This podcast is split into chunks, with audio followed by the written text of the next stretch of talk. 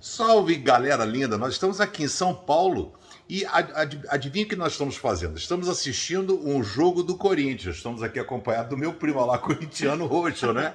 Nós tínhamos o jogo do Corinthians. E é interessante que quando eu fui no jogo do Vasco, engasgou aí, tá vivo? Tudo bem? Então, assistindo o jogo do Vasco, a gente via a garra, a determinação, a força, o foco da torcida, cara, como eles vibravam, gritavam, vinham pro estádio.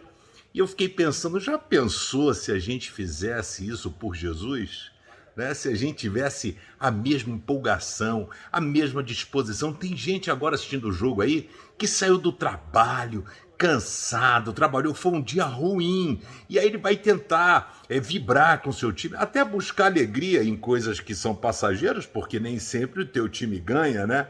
E aí você vai encontrar lutas no dia a dia, né? O apóstolo Paulo é, fala para Timóteo né, que ele deve meditar na lei, manusear bem a palavra, não desprezar a sua juventude, mas acima de tudo cuidar de si próprio.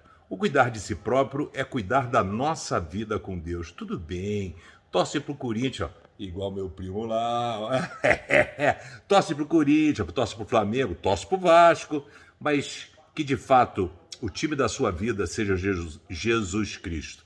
Porque com certeza ele é o único que pode ajudar você. Vasco, hum, Corinthians, Flamengo, são alegrias momentâneas, só Jesus pode dar alegria eterna. Que Deus abençoe a sua vida. Continuamos contando com as suas orações. Estamos em São Paulo e vamos com tudo. Certo, dona Marisa? Certo. Manda um beijinho, pessoal.